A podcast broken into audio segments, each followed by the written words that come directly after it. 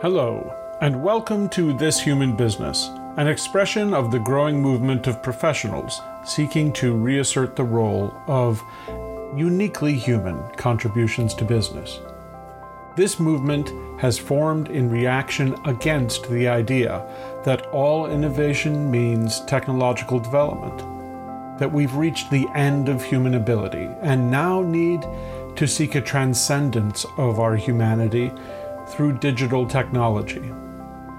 That's a belief that has dominated business culture this century.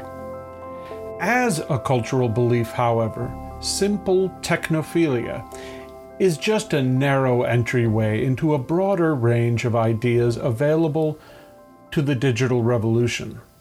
One thing holding back Silicon Valley from a fuller exploration of these possibilities is that the new digital business orthodoxy has been positioned by their advocates not as a set of beliefs, but as a collection of facts that are beyond debate. The gurus of Silicon Valley spin wonderful yarns about the future and then get tangled up in those yarns so tightly that they come to believe the future they have predicted is already here. It's hard to forget, given this zeal, that there is not yet any true artificial intelligence. This singularity has not yet happened, hasn't even appeared on the horizon, and in fact may never occur. No one has yet transcended humanity. Let's lay one claim to rest.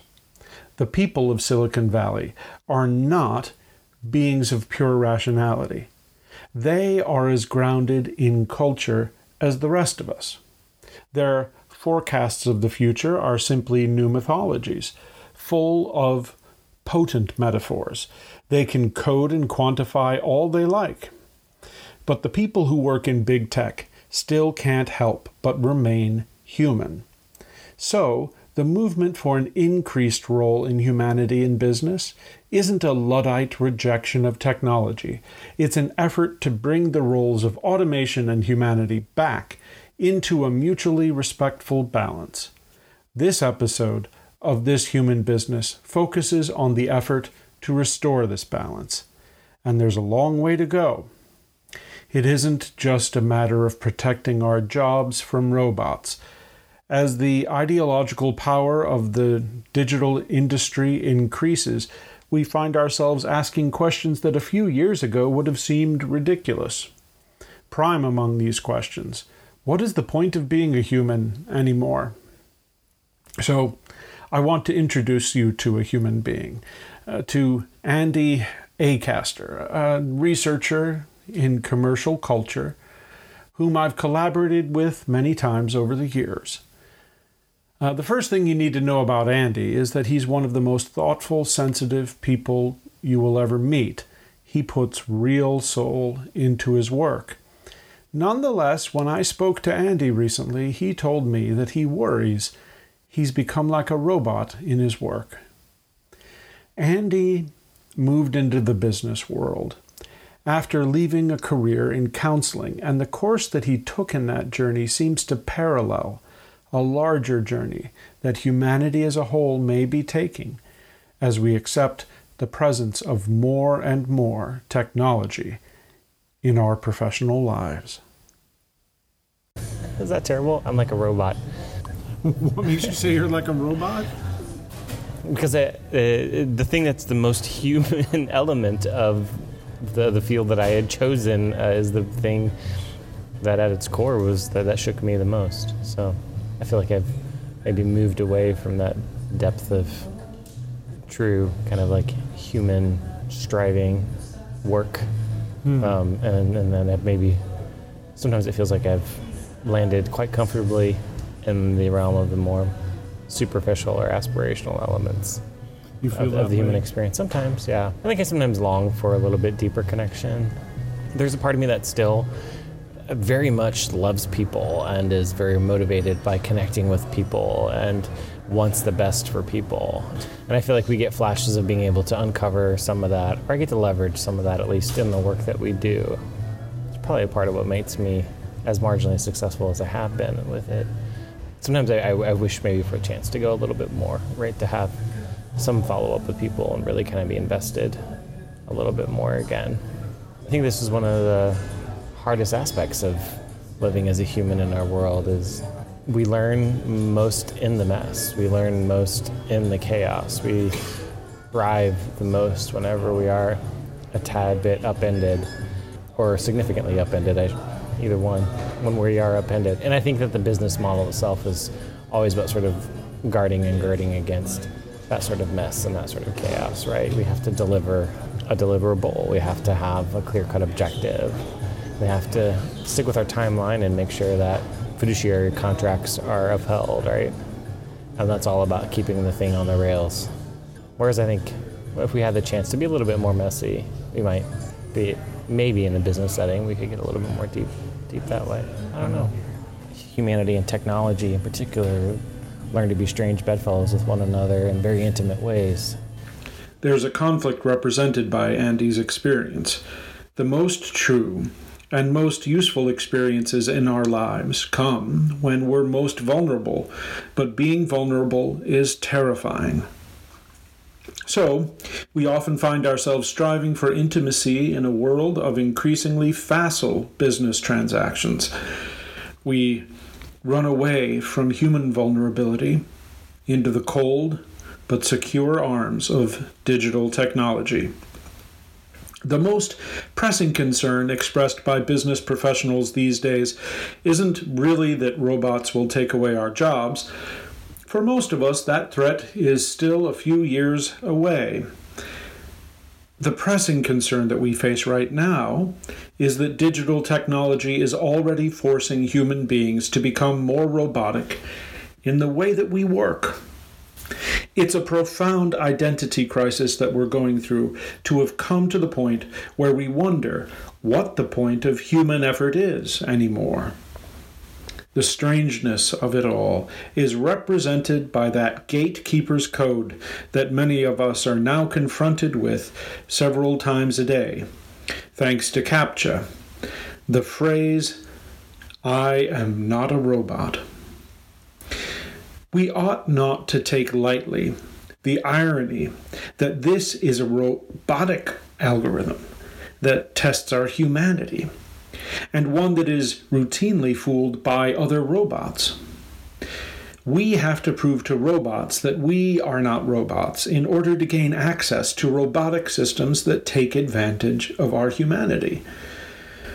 This disorientation that results from this crisis came around full circle in last week's unexpected podcast episode featuring Jan Krumlicek, who built a business around the idea that the robotic identity of artificial intelligence could be reframed into the identity of a domestic house cat. That showed me we don't know who we are anymore. Ubiquitous digital technology has alienated us from our own world, our own identities. Is it any wonder that we have difficulty trusting digital business?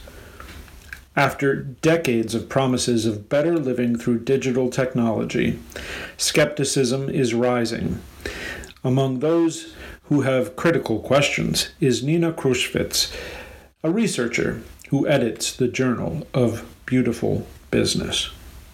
Well, I admit to being a bit of a Luddite. I mean, I'm, I'm somewhat wary of technology. I mean, this technology, especially, you know, partly because it is created by humans um, and humans' intentions and motivations and ability to execute on things can be really flawed. I mean, we really, we're really not great at looking at how things play out over time, you know? We're far more attracted to what's shiny and new and right in front of us and and pursuing that with little um, thought to the long term.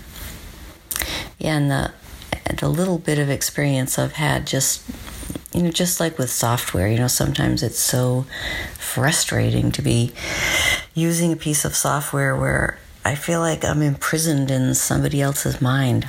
Um, somebody else's mind or some group's mind created this software program and I'm kind of stuck. You know, I'm, I'm completely at the mercy of how their mind works.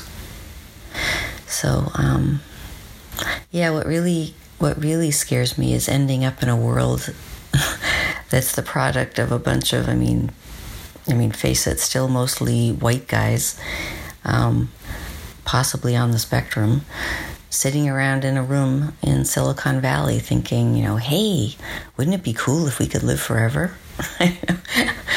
um, I mean, that does not appeal to me for one thing.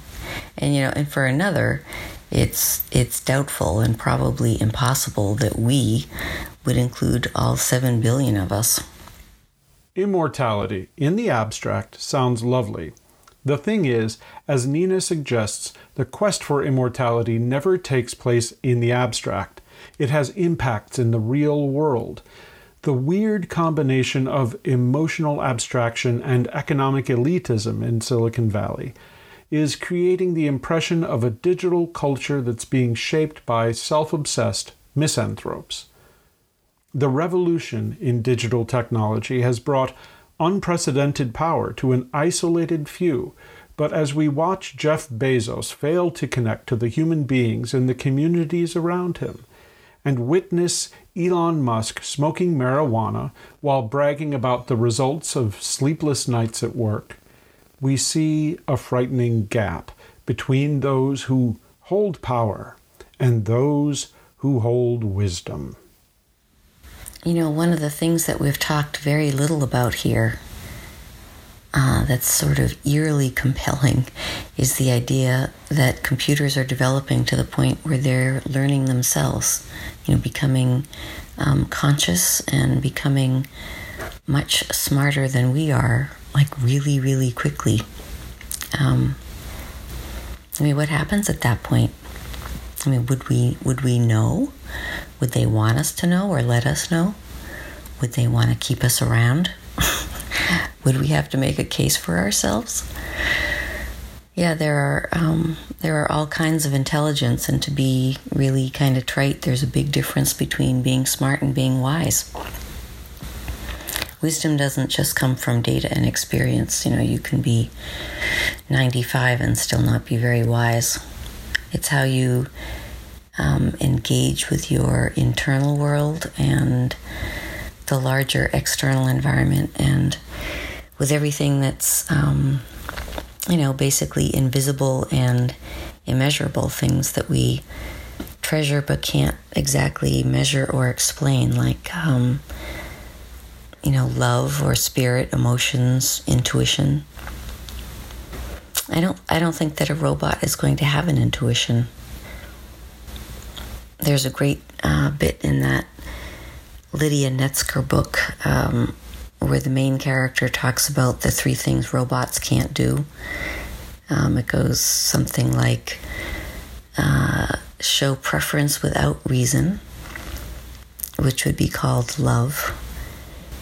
Um, doubt rational decisions, which we would call regret, and then trust data from a previously unreliable source, which would be being able to forgive.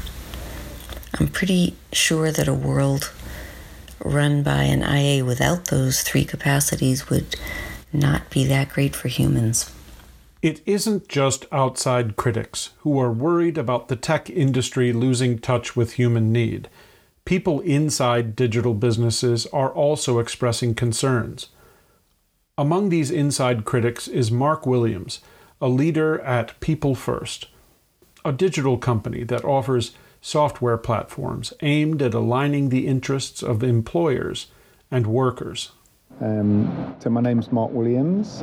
Um, I'm the currently I'm uh, head the product team at uh, People First. Um, uh, I, I, come from a, a, creative background, so I started in uh, in fine art. Actually, I did a degree in fine art, uh, and then it was more kind of interactive installations and using computers for art, um, which really got me into the technical side. And then I became a developer and came through a kind of development route and then started to go into research um, and that's really where uh, the, the concept of you know how to fix work came up.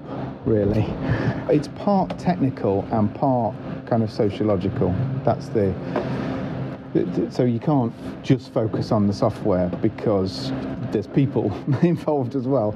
And so we were looking at both technological trends and how that might help, but also the kind of wider sociological trends and how they intersect. Fixing work is an admirable goal, but it's easier said than done. So Mark is struggling to find the right balance, working in a software company while striving to look for solutions beyond what software can offer. I've got a kind of um, healthy skepticism with big data. Uh, certainly, with so not all measurement is good measurement. Um, how you wrap it up, how you reward. If you reward based on measurement, then every, you, you get people can game it we talk about pragmatic people analytics because I think it's very easy to set up metrics and data. There's a, there's a book called The Tyranny of Metrics, uh, which is brilliant on this because, yes, some, some metrics are good, um, but also there's a lot of them which can be gamed, which don't actually help the person who you're, you're kind of um, trying to help in the first place the more we kind of uh, quantify ourselves as enterprises, not as people, then the closer we're getting to being replaced by a robot because the amount of humanness that we bring to a situation gets less and less. Well, I'm not. I'm definitely not a techno utopian. I don't believe technology will will fix uh, problems, and there are power structures outside, and that's why we've done the whole thing with the alliance. There are power structures that live outside of what technology can do that you need to resolve that you can't just throw software at it and it and it'll solve um, so yeah I've got a healthy skepticism for what is possible with software and the dangers of metrics. You've got to be careful uh, and it's very easy to throw tech at it and think that's going that's going to solve it. And actually you're dehumanizing the very people you're trying to help. You can't just throw an app at a problem, Mark tells us. But for far too long, that's been the approach of business, both inside and outside Silicon Valley. Who has worked in the corporate world who doesn't have a story about management coming in with a new digital system that's supposed to make work more efficient, but ends up doing nothing but causing alienation and chaos? A catchphrase from a few years ago was, There's an app for that. You don't hear people saying that much anymore. Jamie Stetton of the House of Beautiful Business reflects on her own experience with the vast wasteland behind the dazzling colors of the App Store. I, think sometimes, and I don't mean this to sound like too much of a criticism, but too many apps to get projects done sometimes. So, for instance, not, I'm going to name a name here, but when people propose sometimes setting up a Slack channel for a project, my initial instinct is always no, please, let's not do that. Um, because I think we're like over apping our lives to a certain degree. And I think about simplifying processes. And while sometimes apps can help organize, I think sometimes there's just one too many technological solution that that complicates things rather than streamlines them. So sometimes mm. it's just it's just too much. I like it. I, I think it's a good app. I think it's just one more app. You know, it's just one more thing and I don't know. I still don't know 100% what the, the added value of it is if you're if you're all using you know your G Suite apps anyway. You know, I get it. There's some you can have lots of different rooms for lots of different things and different channels, and you can send files easily. But it's just it seems a little unnecessary. Slack channels inevitably go slack. Google struggles to maintain user engagement as concerns about the lack of privacy in its cloud apps grows. And so, a new trend in business is to pull back, to use digital technology as part of a larger set of business tools, many of which are purposefully kept offline. I spoke about some of these issues with Helene Petersen, a poet and artist in residence at the Danish Parliament, who has worked with the House of Beautiful Business to radically rehumanize conversations about the struggles of working life. Now, before you listen to Helene, I have to admit something to you. With the following recordings of her, I attempted to engage in just the sort of overapping that Jamie and Helene herself have warned me about. I attempted to edit out the noise in the background with an algorithmic filter. But that algorithm actually made Helene sound less natural. It was a mistake. So, you will hear more material in the interviews in this podcast to come that are not perfect. They might have a hiss in the background, or a murmur of activity in the environment around us, or some other kind of audio imperfection. This is what the edited world excludes. It's what the non edited world really sounds like. It's the human experience. And as much as we might find it irritating to the ear, an audio connoisseur might reject it. I think that when we eliminate this noise, we also miss out on something essential. I think we try to do too much of this in our digital lives, not just with audio, editing out all the noise in the hopes of a, achieving a perfect sound, but it just doesn't work. The noise is reduced, but the result sounds deeply unnatural, much more annoying than the original. So, I'm going to try this time to embrace the background noise from my time with Helene and other people that I'm interviewing. Helene and I were sitting by the shore of the river in Lisbon, Portugal, with the sounds of the city and the water around us, cars in the background, people outside enjoying themselves. This might not be as clean as what we might have recorded in a sound studio, but I think it's more her style. So basically, this conference has been about technology and humanity in technology. The ethics of, of the AI is also bringing us to the question of ethics of humanity. Like, if we are not able to treat each other with compassion, respect, uh, basically protecting each other's lives, not being agreeing, not being the same, if we want to embrace the future, not with fear, but with trust, we need to start embracing being human. And we need a new space for doing that because right now language is not helping us. On the contrary, we have so many misunderstandings. We're communicating so much due to technology, making the, the space for misunderstanding even greater than it has ever been. It's like an explosion of fragility if we are not careful. And that's why we need the space of awareness of being human and recognizing each other's common ground. Like, what is actually the same for me as for you? Recognizing each other's common ground embracing being human. As I hear Helene say these words, I recognize that much of the debate over artificial intelligence is spoken in intimate, passionate terms, and realize that when we argue about the role of artificial intelligence and other digital technologies in business, we're really talking about something deeper than just a technological issue. This is an issue about a relationship between people that's become abusive and hurtful. When we express our reluctance about the growing role of artificial intelligence in business, we do so with the tone of a jilted lover. The tale of digital automation in business is a tale of unrequited love. Businesses want our loyalty. They seek our passionate attachment, but when we reach out, they ask us to talk to their chatbots. We speak of our fear of being replaced by robots, and in response, business tells us that there will be other jobs for us.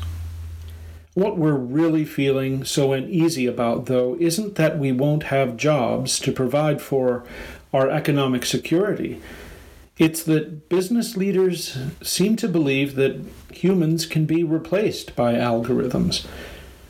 As customers, as workers, we begin to wonder whether that's all we ever have been to the brands that we have loved. Has our relationship ever been anything more than just a formulaic calculation?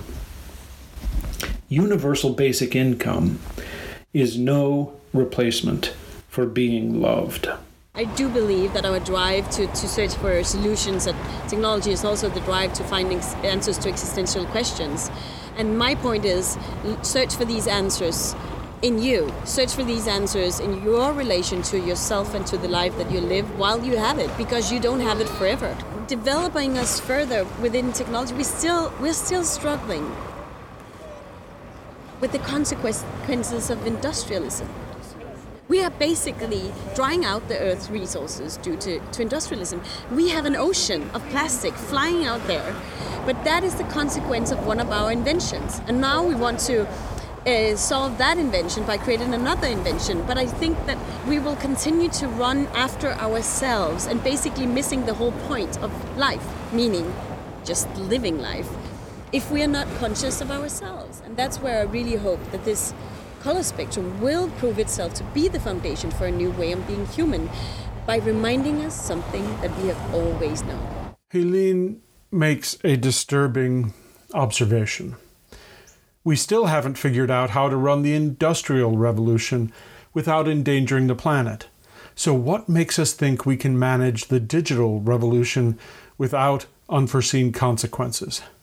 Helene urges us to refocus on understanding the human condition on human terms. Semiotician Martina Olbertova, however, warns that digital technology giants seem to view our humanity as an error in their operating systems.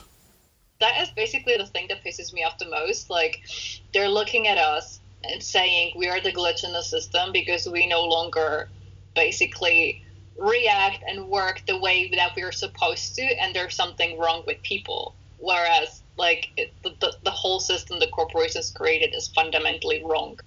We have this gap in between organizations and humanity right now. Because people aren't machines right? You cannot replicate behaviors that you just want consumers to have and everybody will be happy. This is not how humans work. This is not what we were built on then this is not this is not like what we should be doing so I think that it's up to organizations to actually change themselves to to mirror what matters to people and what we value rather than for them to recreate us and how we operate. And this fundamental clash in between who has the power is exactly what is at the epicenter of this discussion about business humanity. So we need to make businesses more humane and humanity driven and informed by meaning and sense and culture and other human principles. It's up to us humans to craft business organizations that are driven by human principles can we do this, though, when the tools that we're using to communicate and organize are primarily digital? Designer Scott Dawson echoes Martina's concerns, observing that technological applications in business and in the world in general are replacing social skills, not augmenting them. It's a sober assessment about the future of a world dominated by artificial intelligence. I started off in a very technical role, but I was promoted to the point where I was managing teams most of the time and kind of really far away from that individual contributor role. And I spent all my day in meetings and, you know, just dealing with people on different levels professionally, personally, making sure they had everything they needed, making sure they were happy, making sure they had the tools they needed to succeed. It was paradoxical because you spent all this time in school being educated technically, but nobody really sits you down in the technology world and says, here's how you deal with people. And I'm a firm believer, like to be successful in business, whether you're on site or remote, you have to know how to deal with people, how to meet them where they are, how to build relationships, how to establish trust. And that's what makes organizations work is when you have good relationships between people. Mm-hmm. Without that, you know, when you have distrust, it, it it's not an efficient team. I'm really concerned about the proliferation of apps that don't seem to serve a purpose to enrich our lives, to enrich our relationships, to help us offload or delegate things that take up our time so that we can't do other things that are more worthy pursuits. I'm talking about kids walking around on their phones all the time, just kind of lost in their own world. And the argument that they're being social or they're being enriched, I don't think that falls squarely in my head as being a valid argument. I think a lot of the apps that are out there are designed to be addictive. They're designed to line pockets with advertiser money. Um, they're not designed to promote a healthier lifestyle. Are these criticisms unfair? Too harsh? They need to be taken in the context of a generation of hype from technological companies that have promised economic opportunity, democratization, less work, greater health, and an all around better society. On all these terms, Silicon Valley has failed to deliver, and in many cases actually made our problems worse. They promised us a digital utopia, and what we got instead was another Gilded Age, in a time when a very small number of people have gotten very wealthy at the expense of everyone else. So is the techlash too harsh? not by half. And keep in mind, Scott's someone who works with technology for a living, as are many of the other people you're hearing in this episode. They're not standing on the outside throwing stones. They are in the middle of the storm. I'm kind of in a position with being in my 40s that I, I knew a world where we didn't have smartphones. I knew a world where our social contacts were in person and you learned to talk to somebody else and you learned to empathize with somebody else. I think we need to get back there, but I think I think too much has happened. I don't think we can get back there. We're on this track now where technology, better or worse, is part of the fabric of how we live. I think we can pull the needle back a little bit so that, that we have more of a healthy balance between living a life where we're engaged in the real world, where we're civic minded, where we're not just out for ourselves, where we're contributing to the betterment of where we live right now. And I think the danger is that the generation that's growing up right now doesn't have that context that that is a that was a reality. Uh, it is reality in certain places, and it really should be. Yeah, I mean, there's there's so much bound up in these devices we hold in our hands. It has changed the way we live. Scott talks about the problem of digital ways of thinking and living influencing our behavior, reducing the human connection in our lives. Julia von Winterfeld, the founder of Soulworks, explained to me a mirror image of this concern. She is worried that the problems that have already existed in corporate culture have been magnified by digital technology. Specifically, she is worried about the overlap of problems with gender and problems with technology, both arenas that adopt a masculine bias. We're in danger of putting into this putting into the technology, programming this technology far more the masculine qualities, um, being more efficient, being more top of game, having the best, always coming up with the best solution ad hoc quickly. And I can only uh, sort of, I only wish for that we not only raise the number of technologists um, from uh, who are female and really ask for their support and uh, give them the opportunity to create together and I also ask that anyone or everyone who is creating new technologies is looking at it from a place of why am I doing this and what benefit am I really trying to bring into the world by doing this? Julia has concerns about masculine characteristics of business culture that emphasize competition over a sustainable process. The best solutions in the moment are often harmful in the long run, and digitally optimized businesses win this kind of Pyrrhic victory far too often. When your metrics are short sighted, they miss the larger landscape that a business needs to navigate through. The trouble with these concrete measurements is that they define success in such a tightly circular way that the system becomes blind to risks that lie outside the circle. In the same way, the masculine bias implicit within the digital dominance of business culture isn't recognized by many people working in tech because they've gotten used to seeing masculinity as the default rather than just one of many options. Julia's larger point is that the limited scope of business technology has led to a limited vision of what business can be. Too many businesses are creating technological solutions to make a profit without asking first whether there are really any human problems that call for the solutions they have engineered. Though he's working in an inherently human field, Reinhard Lanner, Chief Digital Officer at the National Tourism Office of Austria, shares Julia's concern. I think that the tourism industry is in a very lucky situation because what we were talking in Lisbon uh, about humanity in business, about co-creation between the consumer and the producer. That's what tourism always have been. The tourism product has always been about co-creation between the producer, the hotelier, and the visitor, and everything.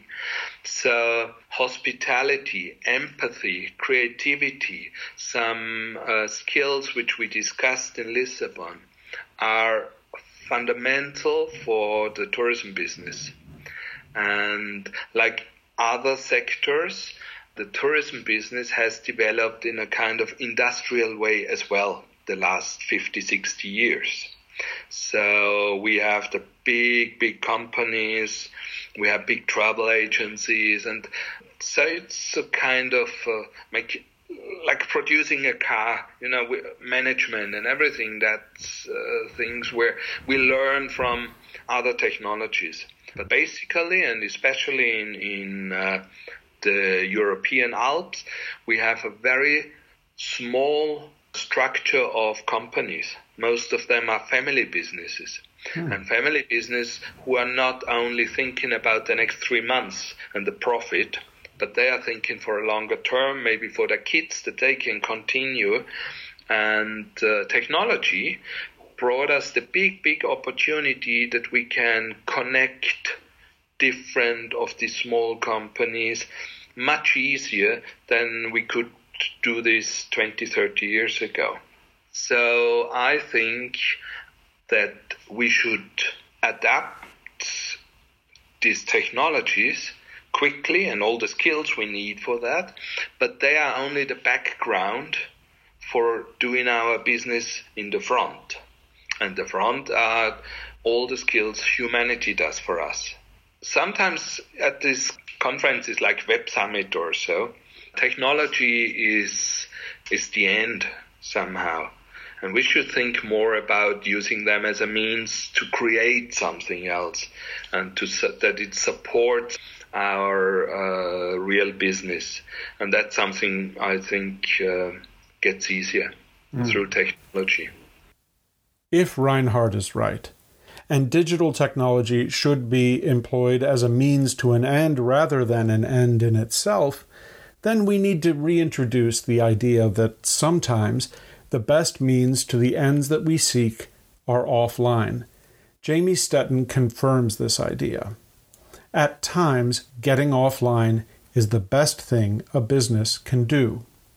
I had this conversation with a friend the other day, and he was saying, wouldn't it be great if there was an app that sort of sent messages to people so you don't have to like keep track or keep up with everyone all the time? And for me, that was like a huge boundary crossing because what makes to me what makes getting a message or sending a message matter is that the person who sent it or you know meant to send it to me thought about sending it to me and and and wrote something and and, and send it to me themselves the idea that somewhere someone would be automating messages to the people they quote unquote care about that sort of seems to be like a breach of a boundary or a hole in, in humanity if we have to start automating messages to each other. To me, that takes out all the meaning from communication. As I listen to Jamie, my mind goes back to the idea Martin Reeves brought up in the last episode of this podcast. He talked about how biology can serve as a potent metaphor in business. Biologists have shown that a diversity of strategic approaches makes for an overall healthier competitive landscape. In the natural world, there's a place for many different species, even within a specific ecological niche, because they're not all trying to do things the same way. In business today, we have seen a dangerous reduction of strategic diversity. With a rush to digitize everything, just a few big companies are taking up most of the resources for themselves. Business has become ecologically imbalanced. Luckily, Tim Leberecht, author of The Business Romantic, sees the pendulum of business culture beginning to move back toward the center especially after working in Silicon Valley at Frog Design, where I worked for eight years and witnessing the work of my design colleagues and technology colleagues, I did not have a relationship with technology that was by any means problematic. You know, to me, it was sort of a part of life. I took it for granted. If anything, I, I admired what people were doing because it was just foreign to me.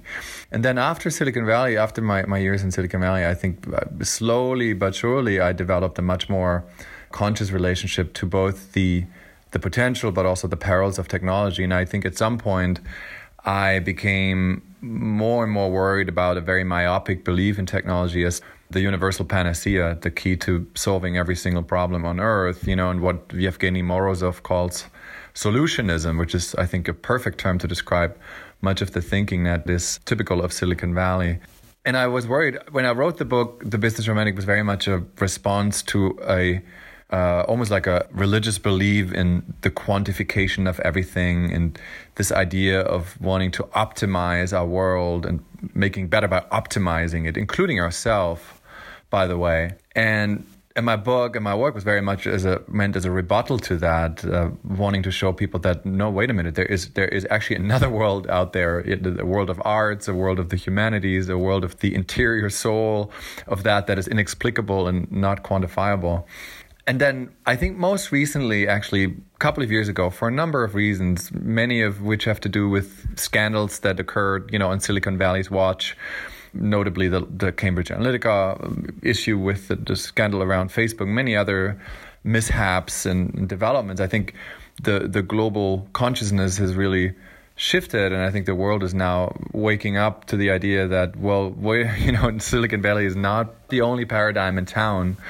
and it's time for us to resurrect and, and celebrate a renaissance of other disciplines and other worldviews that balance that purely tech driven solutionism driven view that uh, Silicon Valley, as the epitome of technology focused worldview, is promoting.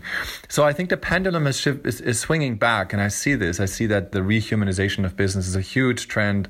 More and more voices on the need for you know bringing other disciplines into this conversation, the need for a new social contract, for really redefining what it means to be human in an age of technology, and not just doing that from a technological viewpoint of what's possible, but what is actually desirable for us humans. And so that is, I think, that conversation has started a couple of years ago and is now reaching not just the mainstream of business, but also I think the the mainstream discourse in our societies.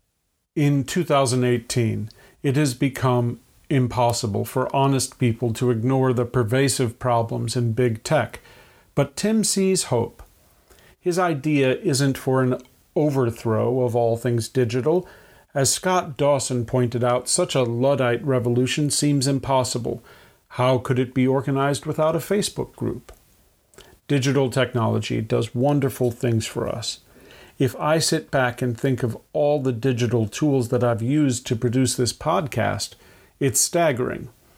There is no way I want to go back to a world where I would have to splice magnetic tape together to edit a show. Researcher and artist Tanya Rothe-Milans envisions a future in which digital technology gives people in business the freedom to acknowledge the limits of their knowledge and expertise and to follow their passions liberated from these obstacles. I think new technologies are the perfect example of forcing people to really admit they don't know. Um, even with products or devices that you are really familiar with, something is going to be different tomorrow. And you're not going to know how to use something that doesn't even exist today. So, the rate of novelty and change that we're experiencing today um, and even the fastest pace of the technology changes that we're going to be experiencing in the future, I think it's going to require people to rely on other people and to admit that they just don't know everything. Uh, there's no way you can possibly know everything there is to know. No matter how much experience you have in your own, you know, field of work or expertise, including all the simple apps that you use on your everyday life and that you just can't figure out how they work. At least I can. Um, so, what technology will allow us to do is to have a lot of the tasks that might get in the way of human interaction taken care of. Um, you know, all the never ending to do lists that seem to get in the way of actually taking the time to have a conversation and real understanding of other human beings. And in the kind of work that I do, uh, what I see happening and what ideally I would like technology to uh, to do is um, to kind of free people from worrying about the details. Like, is this conversation being properly recorded? Um, are the images being collected? Are the interviews being scheduled at the right times? Uh, you know, uh, all of that that kind of smaller, um, I would say, more admin type tasks. In any given project, technology should be like having a personal assistant of sorts that takes care of a lot of the things that might get in the way of you being able to just sit down for two hours and just think about something. So, technology's job should be removing obstacles for us. The key to Tanya's positive vision of a technological future in business seems to be based on an abandonment of the competitive model. People can't compete with computers on their own terms, but we have never derived the greatest satisfaction in our work with mere speed or the ability to store huge amounts of information in our memories. As computers take care of the range of skills they specialize in, Tanya seeks an opportunity for human beings to recapture the particular speciality of our own species flamboyant creativity. Well, that reminds me of the reason why I brought up photography earlier um, on in our conversation. As a technology, uh, digital photography was viewed as a threat and mistrusted by some. But to me, it was a way to remove technical barriers, at least technical barriers that I personally had with uh, cameras. Um, I take a lot of pictures with my phone uh, now, and having the kind of technology that gives me the ability to do that with my phone and to do it better and better and more professionally looking every day, that's amazing. Uh, the technology gets better every day, and the lenses get better, and the editing apps are great um, and also a lot of fun to play with. Um, so that has removed a big barrier for me when it comes to photography because in the past I had a few cameras, but I wasn't really taking that many pictures because um, I was just too um, concerned and too worried about the settings um, and the technical part of it. So the settings felt convoluted to me, and I was spending more time thinking about that than actually taking any pictures. The technical part, I would say, was getting in the way of creating. So, what the technology behind digital photography has done for me, and I would say not just as an artist, but as an individual, I think it has touched my life in and helped me in developing my own visual aesthetic and the way I see things as a visual artist.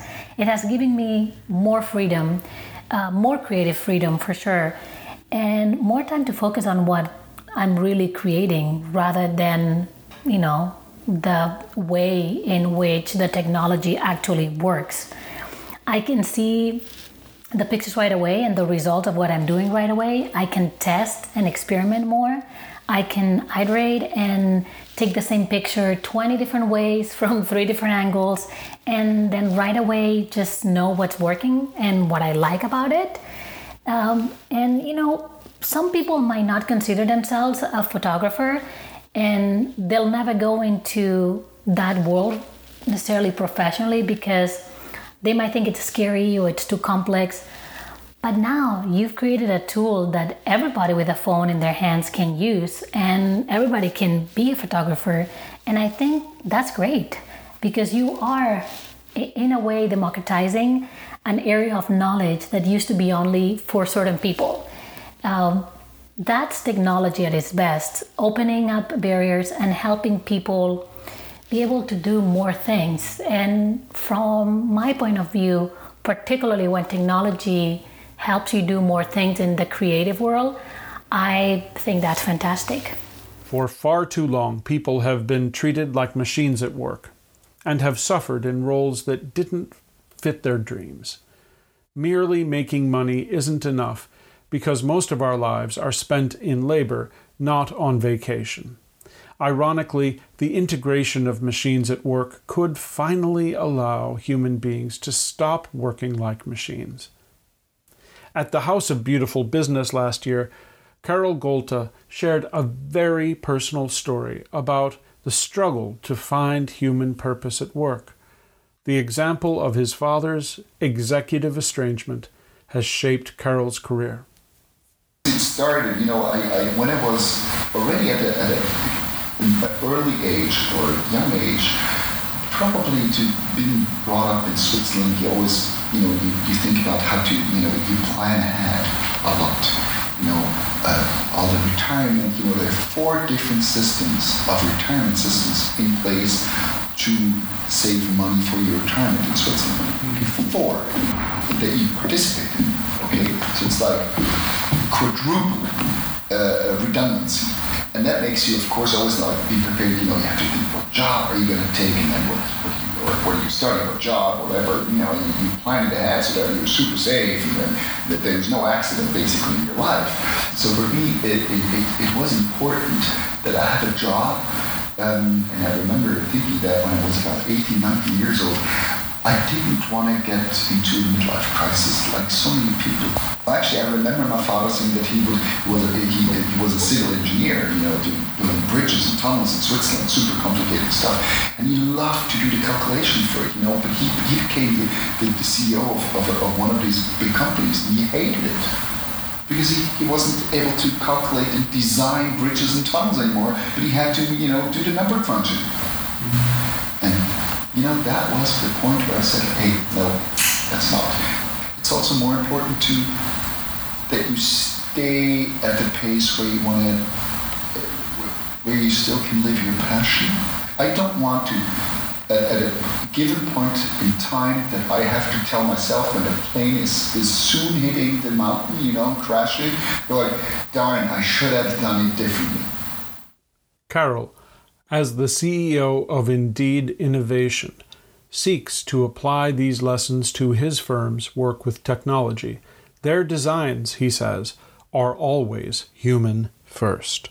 I have a vision that we need to embrace technology, but not for the sake of technology, but only for the benefit to human.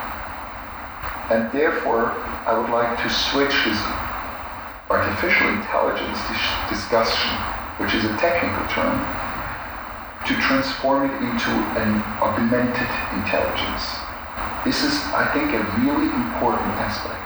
Because if we take, as we did in, in the times before, to really utilize this super powerful and great technology, that it makes us strong, not dependent, but stronger, more creative, more facing the individual strength of, of each person.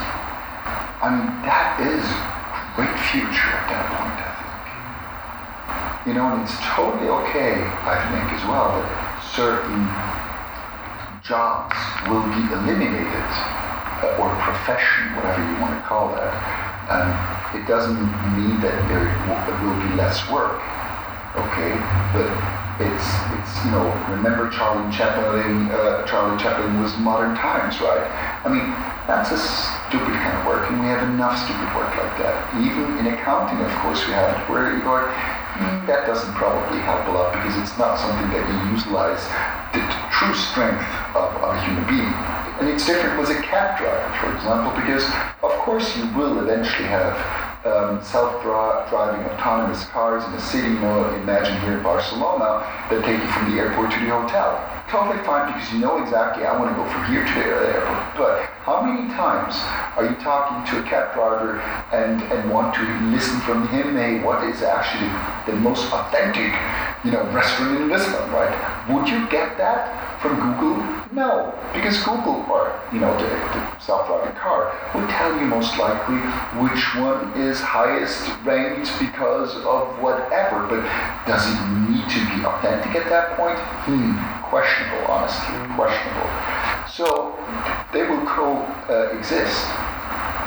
what I don't want, though, and I have to say that as well because I think those perspectives are are giving guides to, to, to anticipate the spectrum of what I'm talking is there are many people saying, oh, wouldn't it be great, you know, no work at all for the people, they can go play tennis, you know, we heard it on Sunday several times, well, then we have time for tennis, right?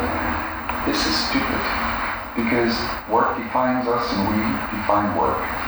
And I think um, even dreadful work sometimes is super important because it is the delta to the joyful moment of relaxation.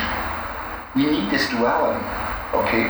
We need contractions and relaxation. You can't have sex all the time, even if it would be joyful. You would you would lose the sense of that, right? So work is nothing bad, even stupid work sometimes okay, that we all do is good. You know, cleaning the house and stuff like that. Sometimes you have to do that. Even ironing. You know, if you do it all the time and that's only your life, that is stupid. But just to, to sometimes do hard work or difficult things or so, that is important because otherwise, you know, I always see, I'm sure you know that Disney's uh, movie WALL-E, right? I mean, those wobbly people on these floating devices just consuming bad future. Karel seems to be arguing that while we should embrace technology, we shouldn't lose ourselves in its embrace. Instead, he challenges us to work counter to the doppelgangers we encounter in the digital field, and to work to discover the human experience embedded in what we do. The implication, I think, is that the most important challenge of technology isn't who can race to the top first, who can be fastest, who can be smartest. The challenge is to find our center again. Perhaps what makes us so afraid of technology is that it forces us to face up to the traps we've made for ourselves in our own lives. It confronts us with the image of our lack of fulfillment in our work, a problem that predated the digital age. We want work that is meaningful to us, that makes us feel vital, and we also want to keep the pleasure of plain, ordinary work, not to have it taken away from us by the bots of convenience. As we face the autopilot in WALL-E, we need to recognize that it isn't just an external enemy. The ideology that enables artificial intelligence predates the invention of digital computers. It's been a sore spot on business culture for generations, a shadow in our minds whenever we come to the office. That horrible, data driven vision that can only perceive business technologies as tools of manipulation because it believes deep down that human beings are nothing more than superficial, behaviorist routines of habit. We want more than the power of habit. We want to feel vital in our business, staying true to our dignity and purpose, even as we confront the drudgery of everyday work. Artificial intelligence is a shadow of ourselves, a screen upon which we project our fears about the limits of who we are. Technology is a puppet, though, and we need to remember that its voice, no matter how frightening, is really our own. If its voice is that of a monster, a demon without a soul, then where could that voice have come from but within our own minds? Whenever we are talking about technology, we are really talking about ourselves, for good or for ill, Technology isn't just a bunch of objects we invent. Humans imagine these objects. They are ideas made manifest. As Martina Olbertova teaches us, technology is ideology. Every technology has its own form of ideology embedded in the way it looks, in the way it works, in the way it functions. Basically, every technology was created and devised by human mind and set of prevailing beliefs about what humans are like and what the reality is like. So you cannot have a technology without the embedded bias in it. Technology is only an enabler of a transformation or, or of, of human evolution. It's not what should drive it. The human mind should drive it. But it should be enabled by technology. But I feel that the sort of crisis that we're getting into now is that people started worshiping technology as a sort of it's almost like a self-fulfilling prophecy. Is this idea that we're creating something that's infinitely more powerful and intelligent than us and it, it will lead us into the future. Well human mind should lead us into the future because we should ultimately be the ones responsible and in control of technology. So i think it's I think that, that the sense is much more important than technology. Technology is just the enabler. It's how new information is structured, but it's the sense that comes out of that technology through applying it to, to social problems or to or to wicked problems or business conundrums or, or something. It's the sense that comes out of it that is the, the value, not the technology. The te- technology is prerequisite of something greater. And somehow we appeared in this culture where we embrace how we do things instead of why we do them or what should be the outcome of applying it. So that's why we're obsessed with technology. That's why we're obsessed with data. It's only a path that is supposed to lead us to an outcome and we're we're just basically standing with our backs to the outcome looking at the data or big data or the algorithms uh, or technology and just worshiping the greatness of something instead of using it to our own advantage. Martina challenges us to shake off the idolatries of technological ideology and reclaim control for humanity. What cult of technology is stronger right now than the fetish of blockchain, a magical promised land that seems to offer whatever its believers most want to see, though it doesn't quite live up to its promises in the present. Reinhard Lanner is confronting this particular idolatry in his work in tourism. Um, blockchain is yeah, is um, kind of a new technology. I don't have an experience personally, but I'm observing it as I observe all the uh, development which is going on. I think at the moment it's a kind of uh, marketing hype. on one hand.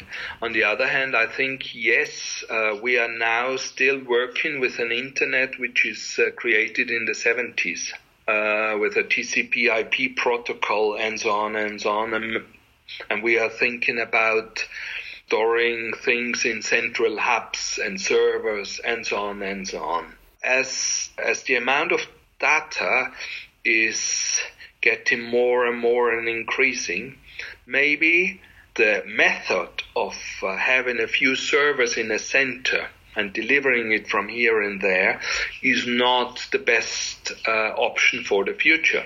And if we think about data-rich files uh, like music and videos, which will increase in future as well, maybe the technology has to change. And if we think about a when we watch a YouTube video, then that video does not come from one server. The video is or the film comes from different servers and is split together. So I think that uh, storing things in, in a network at the end and not in the center mm. and connecting things together. So the basic idea of blockchain will be relevant in future. If it is the blockchain technology which we know about today, I do not know. But uh, I'm very pragmatic with this thing. I don't know really how a car functions or uh, how an aeroplane functions. I'm using it when it's there and when it serves me. So right now, I do not really have an example in the tourism industry where I would say ah, that's only possible with blockchain technology. Who is to say blockchain won't live up to the hype eventually? Perhaps it will. The point is that the days of faith in salvation by technology are gone.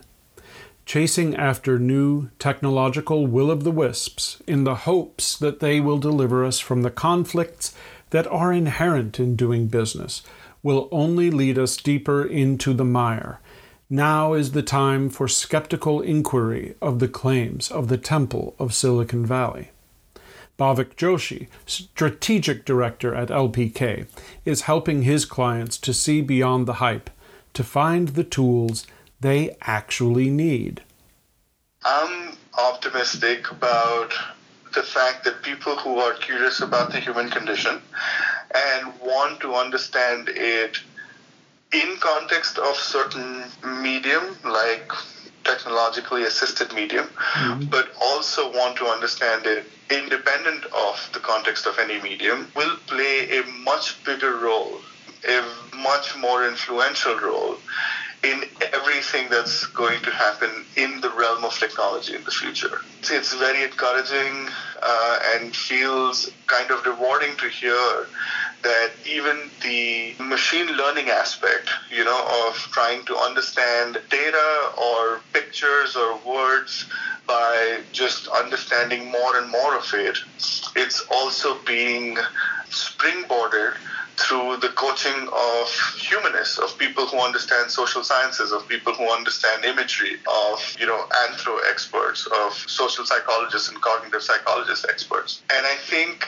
all of those if I, if I may use a very general, broad brushstroke word of these humanities based inquiry fields, if all of those kind of planted themselves in these in, in, in these hubs like Silicon Valley and all of those. And I'm I'm hearing more and more that that's happening. But if that was more prolific, then I think I see a future where the growth of technology, the evolution of technology to benefit mankind, to benefit humanity, does not happen independent of the understanding of humanity. Right now, it just feels like the invention is happening just because it can. You know, it's kind of like, hey, we can do it, so why not? You know, hey, we we know how to, so why not? But there's not a much uh, more intentional effort to understand not only the impact of that, but also the cause of wanting to make something happen. Like, why should we do this? Or who would benefit from it and how would they benefit and how would their life be different. So kind of maybe taking the classic traditional research approach, but not but not behind the two-way mirrored focus group kind of thing. But I mean, you know, actual investigative human research and infusing that into these technological moonshot aspirations. We began this century, this new millennium, with the feeling that we were somehow entering into a kind of technological end time, with an information superhighway and a singularity that would end all our suffering and deliver our heart's desire. Now, as the buzz dies down, we are realizing that things have stayed the same more than they have changed. We can stick a wireless chip into an object and call it smart, but there's more to business intelligence than that. When it comes down to it, the greatest opportunity for business still remains connecting human beings with each other. With the initial thrill of technological development subsiding, business is now learning how to live with digital tools in a long term, sustainable, healthy relationship. As Bhavik points out, the task ahead of us is not to upload everything and make it digital, but to find ways to integrate new technology into vibrant human culture. David Altschul, a specialist in the craft of storytelling in business, reminds us that neither humanity nor technology will be a victor in this conflict. The conflict is too deep not to endure. There are three essential pieces to the story framework the conflict, the meaning, and the purpose. The conflict is the source of energy for the story. It's based on uh, the most fundamental principle of storytelling, which is that without conflict, there is no story. Story starts when the protagonist's world is thrown out of balance for some reason and a conflict arises that has to be resolved. So the conflict provides the energy and authenticity to the story. Conflict is when I say conflict, I'm talking about some universal human conflict. I'm not talking about a conflict being a good thing and a bad thing. That's not helpful because the audience knows how that story is supposed to come out. The conflicts that drive stories that go on, you know, indefinitely, that don't need to ever end, are conflicts between good things that happen to be opposed, like virtue versus pleasure, which turns out to be the uber conflict of the food category, or safety versus freedom or spirited versus sensible. You can see how in any of those conflict pairs, both energies are positive. You say, you, which would you prefer to be, spirited or sensible? Well, the truth is, you have to be both. Which would you give up? Well, you can't give up either. If you were only spirited, you would, you know, fly off the deep end, and if you were only sensible, it would be boring. And I think that is also a quality of the kind of conflicts that drive really compelling stories is that not only are both energies positive but opposed to each other in some way, but you can see how either energy, if taken to an extreme, would be a bad thing. Freedom versus safety. Which one are you going to give up? If you take freedom to an extreme, you'd be dead fairly quickly. If you take safety to an extreme, your life would be quite boring. And you can't just, it's not about striking a balance. Because if you're half free and half safe, you're really neither. It's about going after both of them 100% and learning to live in the tension that arises. In fact, of course, that's the reason why we continually tell stories, is to think about and remind each other about ways to deal with these conflicts that can never be resolved. The conflict between technology and humanity, between quantification and qualitative experience, between intellect and emotion, can never be resolved. But by keeping the conflict alive, we can keep our humanity alive. We will use the technologies of Google, but continue to criticize when Google oversteps the boundaries of reasonable behavior. We will limit our use of any single tech giant and regulate them reasonably, bringing them back into the realm of responsible human society when we find the tools to keep technology in its place and work with it meaningfully. Then we will be able to let the tech lash subside and re engage with digital devices as the enchanted objects that they can be. It will take work of qualitative human researchers to establish these new connections. Anthropologist Tom Maschio is on the job. Google, I work for Google a lot. Um, just kind of the ground zero for the kind of business that you're talking about, I guess. Google knows everything. Google is big data. I mean, Google knows what you know, I suppose. Or they know where you go. They know about all sorts of trends. They measure quantitatively people's searches, you know, where they are during the day. You know, they know where you are geographically. And they have all this data, like Facebook and all the other great media companies. So they still need to know about the human kind of meaning of things. I've done six projects now for Google in an initiative called the Humanizing Digital Project, which is interesting because Google came to me originally wanting to know about kind of the human dimensions of smartphone use. And we did a project called The Meaning of, of Mobile. They wanted to know the meaningful grammar of search, know, what people were searching for and why, and what was the, I mean, they had all the how and, and the what's and what ofs of search. I mean, Google knows everything about search um, in that sense. Um, but they didn't know why and what it was doing for people. They didn't understand the meaningful dimensions of search on smartphones or even what smartphone phenomenology really was. They're a great technical company, data driven, design, and engineering centric, but they felt that for all their studies and quantitative measurements of com- customer usage of their search engine on mobile devices, um, the human meanings of what people were up to in all its depth uh, were somehow eluding them. An ethnography of the smartphone is the job for a cultural outsider. Of course, with the pace at which digital culture is developing, we are all outsiders, even the people who are developing the technology that is the focus of our new cultural practices. You know, everyone was having a smartphone suddenly. Suddenly, I mean, everyone had a smartphone, but you know, what what did that mean? And how do you, uh, you know, what is the business problem?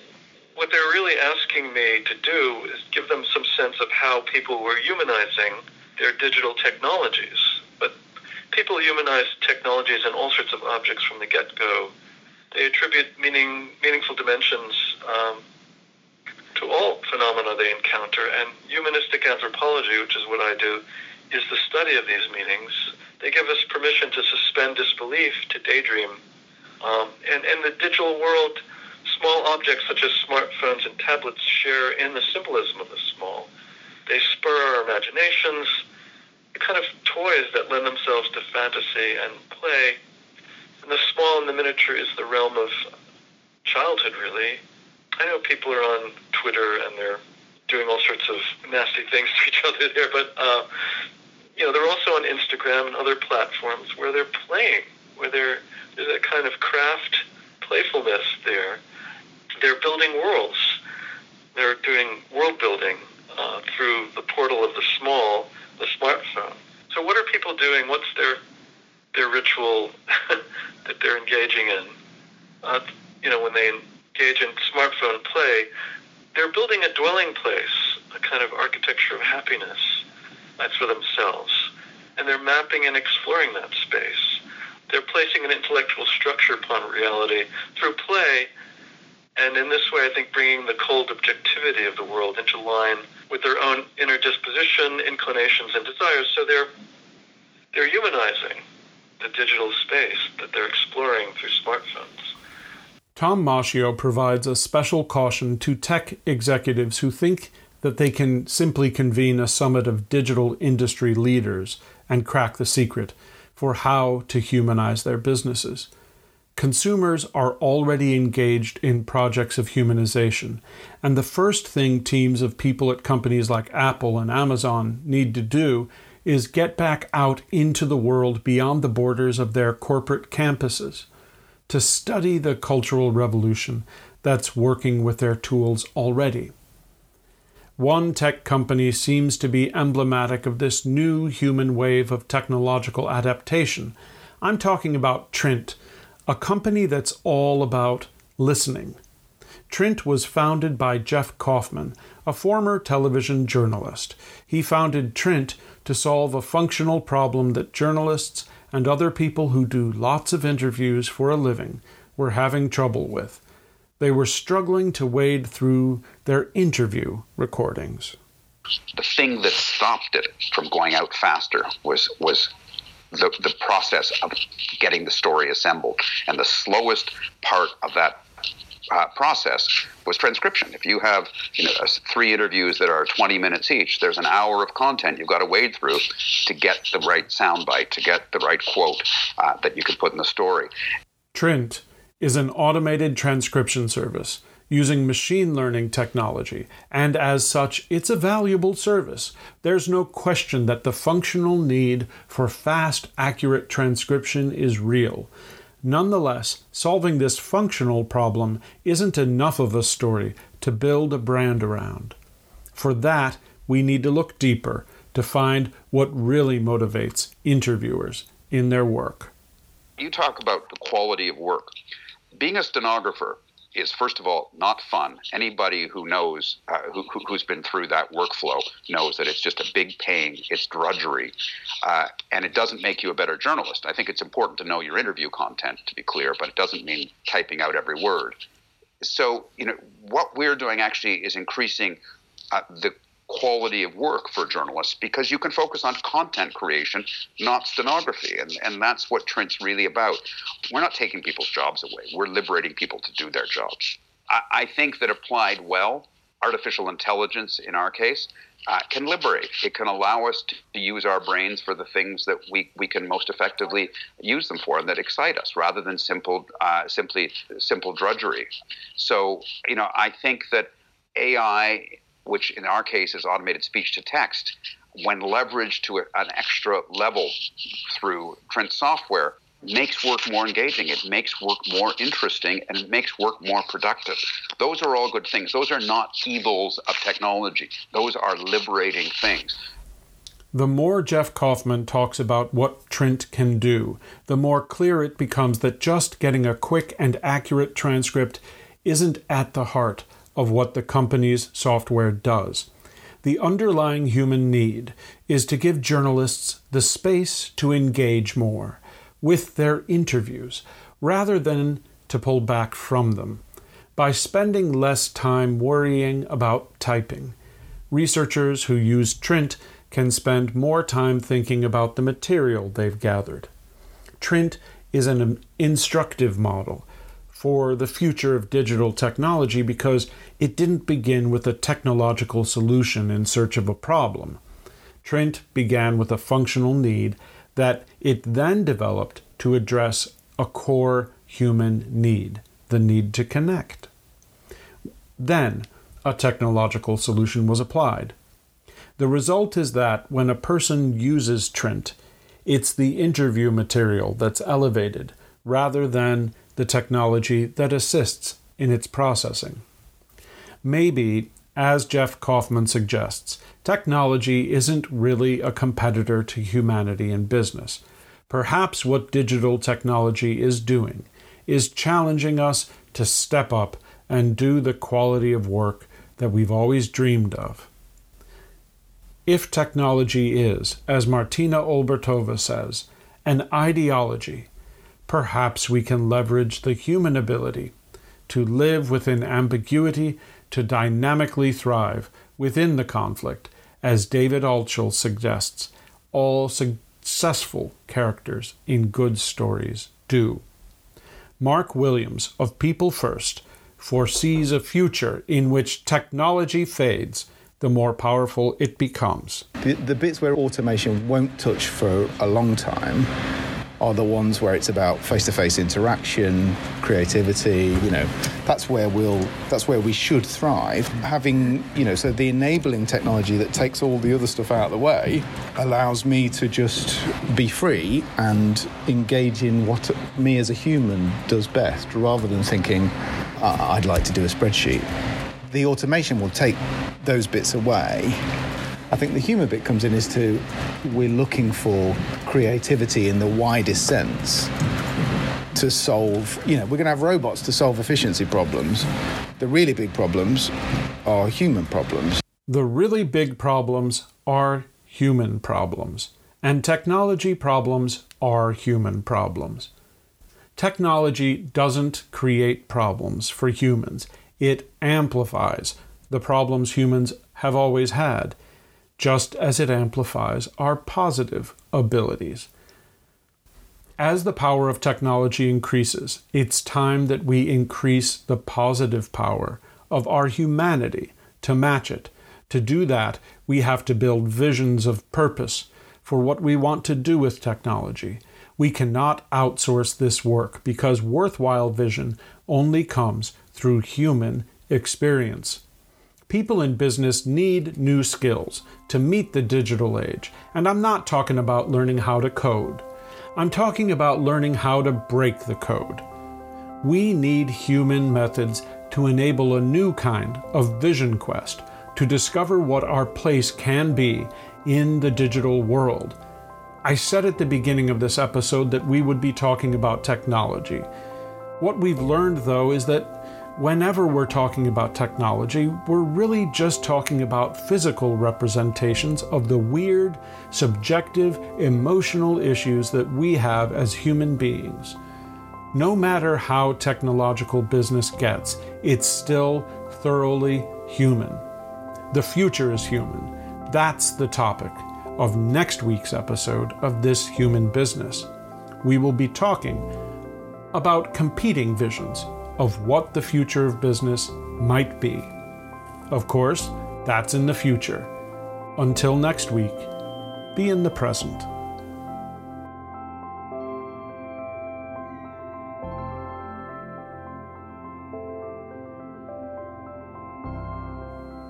I want to thank all the people who agreed to be interviewed for this episode, and I encourage you, the listener, to go and seek them out. Each one of them is doing remarkable work in the movement to humanize business. If you are enjoying this podcast, please go to iTunes or Stitcher or whatever platform you're using and give it a rating, however many stars you like. This will help the podcast to reach more people, and maybe it'll help expand a mind or two. The music you're hearing now and what you heard at the beginning of the episode is from the artist Meydan on the album For Creators. The name of the song is Underwater. Oh, and hey, there's a website where you can read all the transcripts for this podcast, this episode, and the others. It's a simple website thishumanbusiness.com.